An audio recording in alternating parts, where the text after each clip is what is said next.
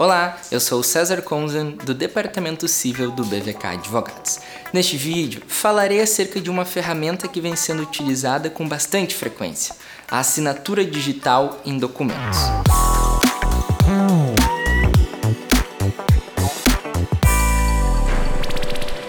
A legislação sobre o assunto dispõe que o documento com assinatura eletrônica tem a mesma validade que um documento com assinatura física, exceto se não for possível a validação de quem assinou o documento. E para evitarmos a exceção à regra, devemos ser criteriosos quando da escolha do sistema a ser utilizado. Nesse ponto, é de grande relevância enfatizarmos que o próprio poder público traz certificados que podem ser utilizados de forma gratuita. Temos aí a assinatura pela plataforma Gov e pelo e-notariado. Tais sistemas fazem constar no próprio documento, abaixo ali da assinatura, o link e o código para validação, possibilitando se averiguar eventuais fraudes.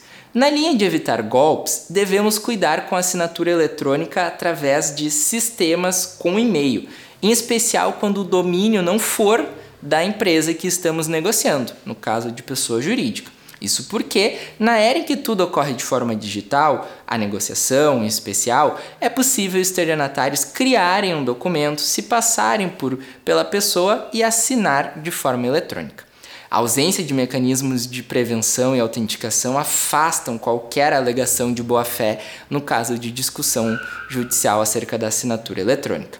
Por fim, em recente alteração legislativa, passou a se conferir validade de título executivo aos documentos assinados de forma digital, somente pelas partes, sendo dispensado, neste caso, a assinatura de testemunhas.